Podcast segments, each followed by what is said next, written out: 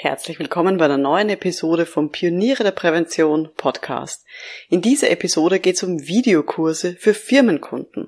Ich erzähle Ihnen, wann voraufgezeichnete Videos sinnvoll eingesetzt werden können in der betrieblichen Prävention und wir besprechen die drei großen Bedenken, die Expertinnen und Experten haben, wenn sie damit starten. Schön, dass Sie mit dabei sind. Um in Betrieben wirklich etwas zu bewegen, braucht es mehr als Fachwissen. Pioniere der Prävention. Psychologische Impulse für Ihren Erfolg in Arbeitssicherheit und Gesundheitsmanagement. Veronika Jackel inspiriert Präventionsexpertinnen und Experten mit Empathie und Energie. Profitieren auch Sie vom Know-how der erfahrenen Arbeitspsychologin Veronika Jackel. Liebe Pioniere der Prävention, ich zeige Ihnen, wann Sie Videokurse für Firmenkunden gut und sinnvoll verwenden können. Denn die haben den großen Vorteil, dass sie uns zeitlich und örtlich wirklich unabhängig machen. Ganz im Gegensatz zu klassischer Präventionsarbeit, die vor Ort bei den Beschäftigten stattfindet, mit Begehungen, Präsenzunterweisungen, Trainings oder Workshops. Und das schauen wir uns heute an. Aber bevor wir loslegen, haben Sie diesen Podcast schon abonniert? Oder ist das die erste Folge, die Sie hören? Falls Sie diesen Podcast gerade erst entdeckt haben, abonnieren Sie ihn gerne in Ihrer Podcast-App, dann bekommen Sie meine Info, wenn es neue Episoden gibt und Sie verpassen auch keine Folge mehr, damit Sie mehr Inspiration haben in Ihrem Alltag in der betrieblichen Prävention. Und wenn Sie jetzt schon länger zuhören, vielen lieben Dank. Ich hoffe, Sie wissen, wie viel mir das bedeutet und wie sehr ich mich auch immer über das positive Feedback freue. Gut, legen wir los mit unserem schönen Thema Videokurse heute. Ganz zu Beginn lassen Sie sich mal von mir mitnehmen auf eine kleine Traumreise. Stellen Sie sich vor, Sie wohnen auf Mallorca. Nicht direkt in Palma, sondern in einem kleinen netten Ort, ohne Touristen. Das ganze Jahr ist ein schönes Wetter, Sie haben ein angenehmes Klima, Sie arbeiten, wann es für Sie passt. Unter Tag sind Sie viel am Strand oder in diesem netten Café um die Ecke. Sie arbeiten eher abends, wenn es kühler ist oder am Wochenende, wenn die Strände eh so unangenehm voll sind. Sie arbeiten dann auf ihrer schattigen Terrasse zwischen den Pinienbäumen am Laptop neben dem Pool, der so eine angenehme Kühle verströmt. Wie klingt das für Sie? Klingt gut, oder? Das ist so ein bisschen die Illusion, mit der im Internet immer mal wieder geworben wird, wenn es darum geht, oh, erstellen Sie Online-Kurse, dann ist man voll orts- und zeitunabhängig. Man kann dann leben und arbeiten, wann und wo man will. Ganz ehrlich, ganz so einfach ist es natürlich nicht. Vor allem nicht in der betrieblichen Prävention. Aber die Ansätze, die sind schon ganz richtig. Wenn man Videokurse verkauft an Firmenkunden, macht man sich tatsächlich zum Teil einfach unabhängig von der Arbeit vor Ort. Man hat dann im Gegenzug dazu vielleicht weniger Begehungen, macht weniger Präsenzseminare oder weniger Live-Trainings oder macht das alles mehr und verdient einfach mehr Geld. Aber die wenigsten Präventionsexpertinnen, die ich kenne, die wollen jetzt irgendwie ortsunabhängig sein und nach Mallorca ziehen. Die meisten Leute, die ich kenne, die wollen eher zum Beispiel am Nachmittag flexibel für ihre Kinder da sein, wenn die von der Schule kommen. Oder die wollen sich um pflegebedürftige Angehörige kümmern und solche Dinge. Und bei all diesen Dingen können Videokurse helfen. Und wenn man die einmal gut gemacht hat, einmal erstellt hat, dann kann man die auch mehrfach an Kundinnen und Kunden verkaufen. Das heißt, man spart sich dann im späteren Verlauf einfach auch diese Erstellungszeit. Und für die Firmen hat es natürlich auch viele Vorteile, weil man kann sich ja diese Videos, diese Videokurse ganz zeitunabhängig anschauen. Das heißt, die Firmen brauchen nicht die Beschäftigten in einem Raum zu einem Zeitpunkt zusammenfassen, was in vielen Branchen schwierig ist. Und man kann diesen Videokurs ständig verwenden. Also man kann das auch noch ein Jahr, zwei Jahre, drei Jahre später auch zum Beispiel an neue Mitarbeiterinnen weitergeben, die das noch nicht kennen, diese Inhalte, und sagen, da, schau da bitte mal diesen Kurs an, da sind die wichtigsten Inhalte zum Thema XY drinnen. Und kann das verwenden. Also, das ganze Thema Videokurse hat, wie Sie sehen, viele, viele Vorteile. Schauen wir uns jetzt mal an, wann sind denn Videokurse sinnvoll einsetzbar? Vielleicht an der Stelle kleiner Hinweis, das was ich jetzt erzähle, die Tipps, die ich jetzt gebe und die Inhalte, die sind aus dem Kurs Videokurse für Firmenkunden erstellen. Der ist bei mir in der Akademie für Pioniere der Prävention auch drinnen. Das heißt, wenn Sie schon Mitglied sind, dann gehen Sie gerne in die Bibliothek und dort kriegen Sie dann alle Infos unter dem Stichwort Videokurse für Firmenkunden erstellen. Also dort gibt es den gesamten Kurs, da sind auch ganz viele technische Hilfen. Da zeige ich auch, wie man das dann konkret machen kann mit den Programmen, die Sie jetzt schon am Laptop installiert haben.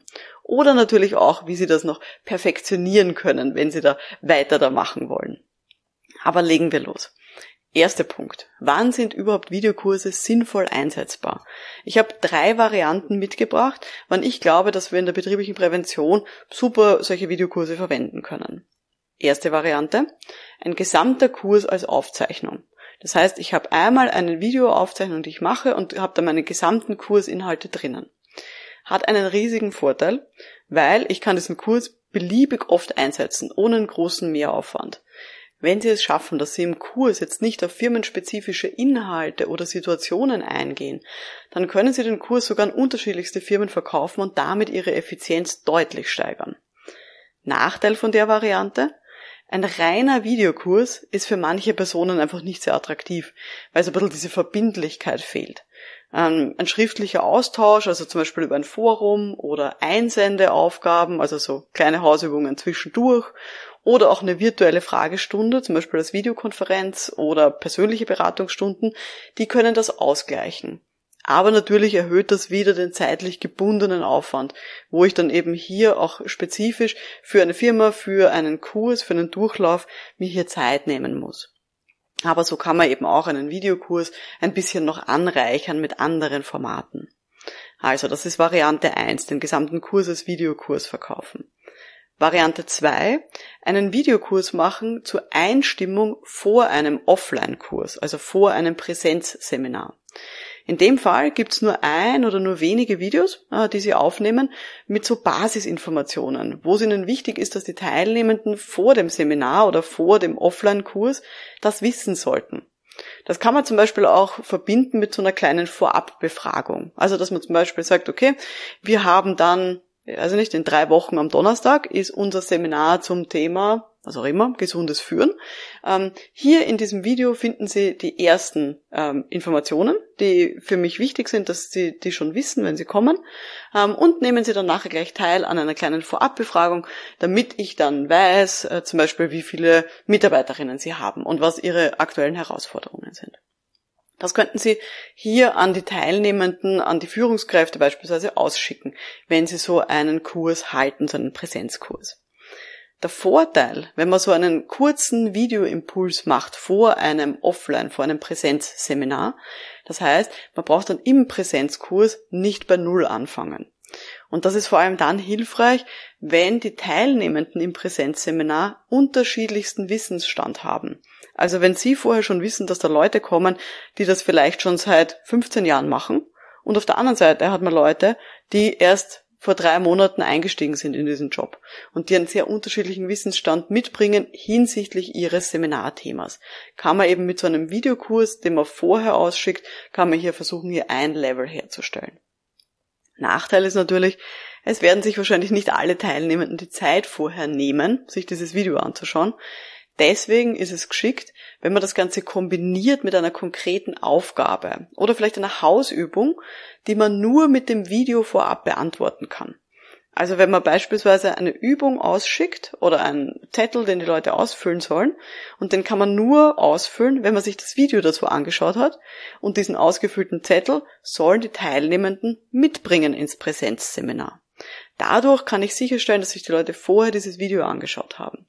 Und natürlich, wenn ich vorher ähm, äh, diese Aussendung mache für mein Seminar, dann muss immer auch klar sein, dass hier einfach vorher schon Zeit investiert wird. Weil viele Leute denken sich, okay, wenn ich mich für ein Tagesseminar anmelde in drei Wochen am Donnerstag, dann trage ich mir das ein im Kalender, aber ich nehme vielleicht vorher nicht eine Stunde Zeit, um mir ein Video anzuschauen und eine kleine Hausübung sozusagen vorab zu machen.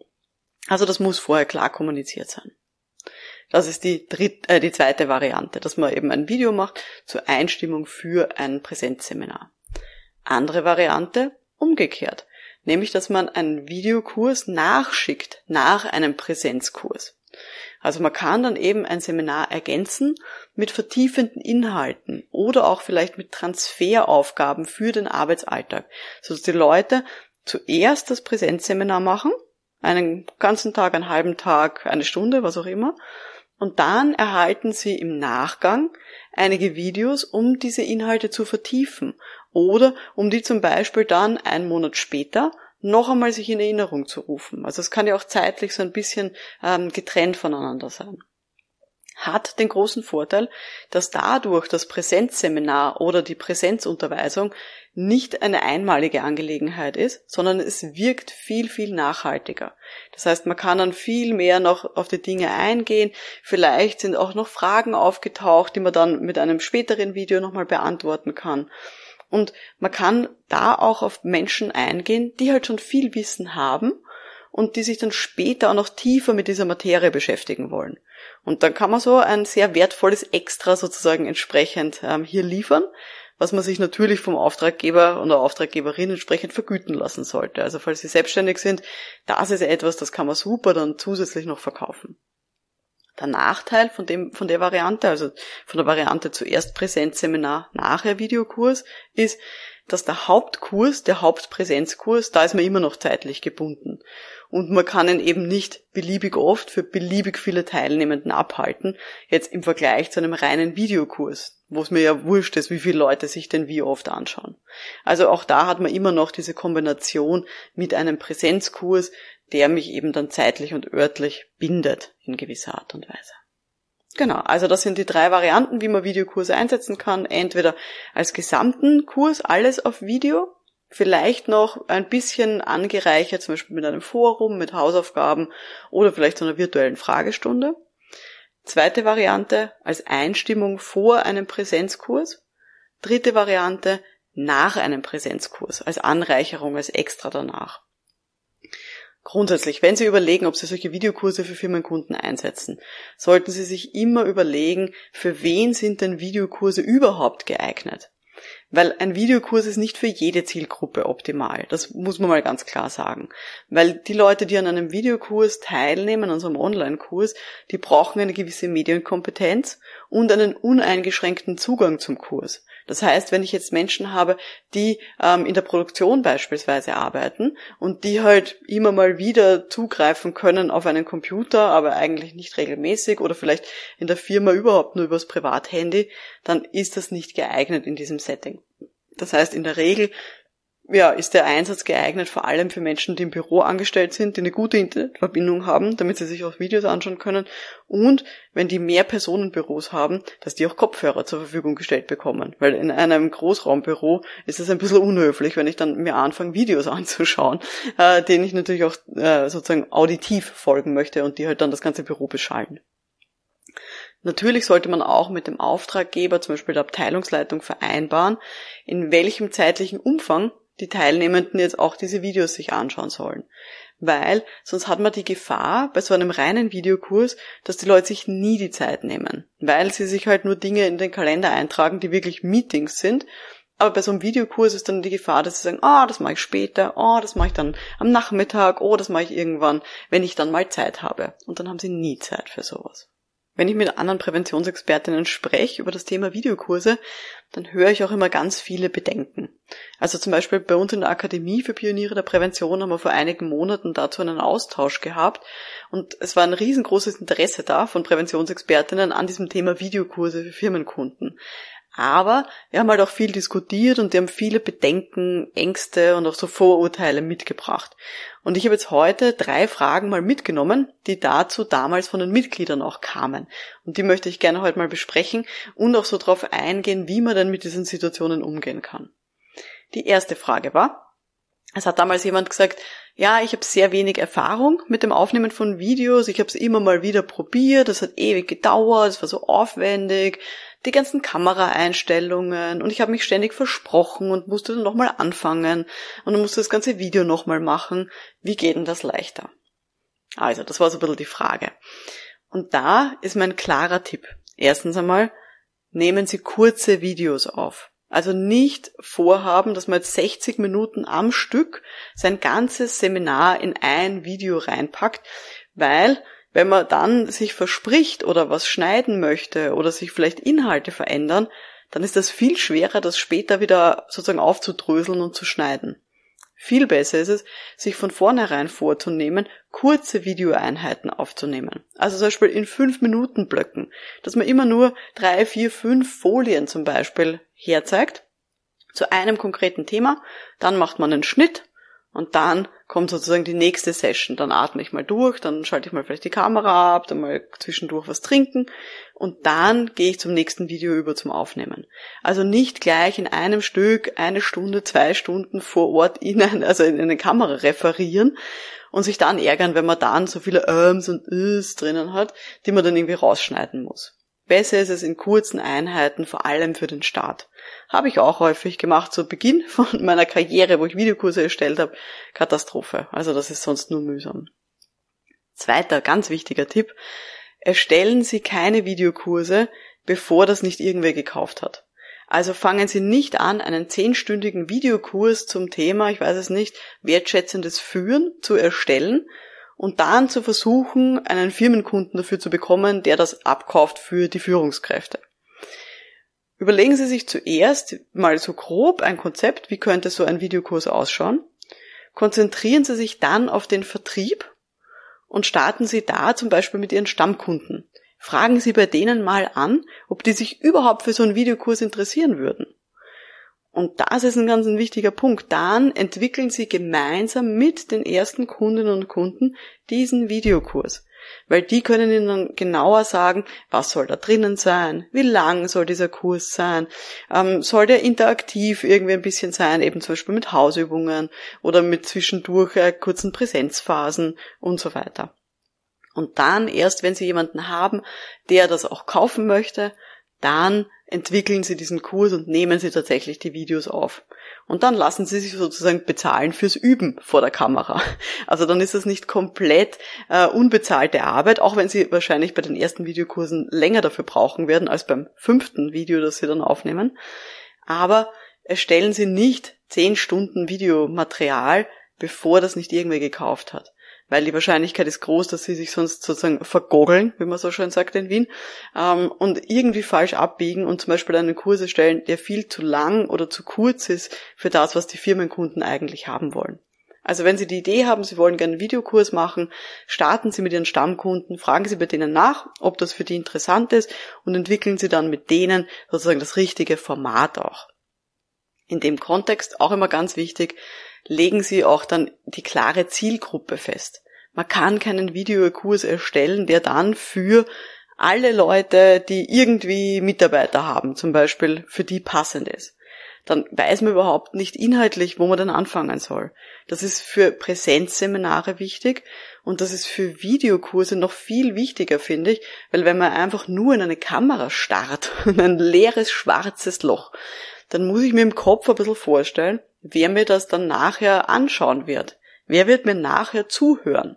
Weil ich kann das eben nicht äh, in der Interaktion dann entwickeln mit den Teilnehmenden. In einem Präsenzseminar sehe ich die Leute. Ich sehe, ob sie jetzt gerade gelangweilt sind von dem, was ich erzähle, oder ob sie mir gebannt zuhören, ob sie Fragen haben und so weiter. Bei einem Videokurs habe ich diese Interaktion nicht. Und deswegen ist wichtig, mir sehr genau zu überlegen, wer ist meine Zielgruppe, welche Fragen könnte diese Person mitbringen, welche Situationen hat die im Alltag, auf die ich eingehen sollte. Ganz, ganz wichtig. Und noch so ein praktischer Tipp, ähm, wenn man wenig Erfahrung hat mit dem Aufnehmen von Videos, überlegen Sie sich ein Aufnahmeoutfit, also was Sie anhaben wollen, tatsächlich physisch, was Sie anhaben wollen, und schauen Sie, dass Sie immer das Gleiche anhaben. Und es kann dann sein, dass Sie dann eben ein Hemd im Büro hängen haben, das Sie immer anziehen, wenn Sie Videokurs aufnehmen. Und dann ist es auch okay, wenn sich zum Beispiel an einem Arbeitstag nicht vollständig ausgeht und Sie aber den Eindruck erwecken wollen, dass das in einem Schritt aufgenommen wurde, dann tun Sie am nächsten Tag einfach dieses Hemd dann nochmal anziehen, das vielleicht dann im Büro äh, ausgelüftet ist und das dann noch einmal machen. Also auch ich, ähm, wenn Sie meine Videos kennen, ähm, dann wissen Sie vielleicht auch, ich trage zum Beispiel sehr gerne einfach schwarz, weil es dann auch nicht so auffällt. Ähm, wenn ich dann hier mal Sachen schneiden muss oder wenn ich dann hier unterschied an unterschiedlichen Tagen was aufnehme. Ein konkretes Outfit sich rauszulegen, hilft dann eben auch ganz zu Beginn, wenn man startet mit diesen Aufnahmen für Videos. Dann ist das auch nicht so mühsam dem Schneiden nachher oder schaut nicht so blöd aus. Also das war die erste Frage, die damals so kam von einem Mitglied mit, oh Gott, ich habe so Angst vor dem Aufnehmen von Videos. Zweite Frage, zweites Bedenken, äh, das da kam. Nämlich äh, hat da jemand die Frage gestellt, in meinen Präsenzseminaren mag ich so gern den Austausch mit den Teilnehmenden. Aber wie können denn bei einem Videokurs, wie können die denn eigentlich Rückfragen stellen? Wie können die dann mir Fragen stellen, damit ich auch auf die eingehen kann? Dazu empfehle ich vier verschiedene Varianten. Da können Sie jetzt überlegen, was dann für Sie gut passend ist, hängt ein bisschen auch ähm, so von den technischen Möglichkeiten in der Firma ab. Erste Variante, ähm, erstellen Sie ein Forum explizit für diesen Videokurs, wo die Leute dann ihre Fragen reinschreiben können. Oder wo sie zum Beispiel Aufgaben einsenden können und im Forum dann posten, was sie sich dazu gedacht haben, zu Reflexionsfragen zum Beispiel. Oder ermöglichen Sie äh, die, technische Möglichkeit, dass die Leute unter dem Video direkt einen Kommentar schreiben. Also so wie bei YouTube, man hat oben ein Video und drunter ein Kommentarfeld und die Leute, die sich angeschaut haben, können dann direkt drunter kommentieren. Das ist die erste Möglichkeit, wie die Leute Rückfragen stellen können. Zweite Möglichkeit, ebenfalls schriftlich, einfach per E-Mail. Also, dass Sie Ihre E-Mail-Adresse hier ähm, entweder im Video nennen oder drunter einblenden oder in mitschicken, wenn die Leute hier die Einladung bekommen zum Videokurs, aber dass die Menschen Ihnen direkt ein E-Mail schreiben können. Hat den Vorteil, dass sie da ein bisschen sozusagen gegenseitig anonym sind und gerade wenn das ein heikles Thema ist, das sie besprechen im Videokurs, ist es für die Menschen vielleicht leichter, ihnen direkt ein E-Mail zu schicken, als in einem sozusagen halböffentlichen Forum irgendwas zu posten. Zweite, äh, dritte Möglichkeit, ähm, wie man eben hier Rückfragen auch ähm, auffangen kann von den Teilnehmenden und den Austausch initiieren kann, sind Sprechstunden. Also dass man zusätzlich zum Videokurs telefonisch oder über Zoom oder über Teams oder was auch immer, über irgendeine eine Online-Plattform hier Sprechstunden anbietet. Also, dass man zum Beispiel sagt, Sie haben jetzt die nächsten vier Wochen Zeit, sich diesen Videokurs anzuschauen und ich bin für Sie jeden Donnerstag von 10 bis 11 Uhr telefonisch unter dieser Nummer erreichbar, wenn Sie zu dem Thema Fragen haben. Oder ich bin eben, weiß nicht, am Freitag von 8 bis 9 in der Früh, jeden Freitag bin ich in diesem Zoom-Raum und freue mich auf den Austausch mit Ihnen zu diesem Thema. Kommen Sie vorbei, wenn Sie sich die Videos angeschaut haben und ähm, wenn Sie darüber reden wollen oder wenn Sie dazu noch Fragen haben. Das ist eine Möglichkeit. Vierte Variante, ähnlich wie die Sprechstunden, aber eben mehr Aufwand, ist, dass man noch zusätzlich als Ergänzung zu dem Videokurs eben einen Live-Workshop anbietet. Und live im Sinne von, wir treffen sich alle gemeinsam zu einem bestimmten Zeitpunkt, egal ob jetzt online oder offline, aber es gibt sozusagen noch einen zusätzlichen Zeitpunkt, zusätzlich zu dem Videokurs, wo man sich gemeinsam trifft und wo es dann entweder nochmal Inputs gibt oder wo sich die ganze Gruppe gemeinsam austauscht.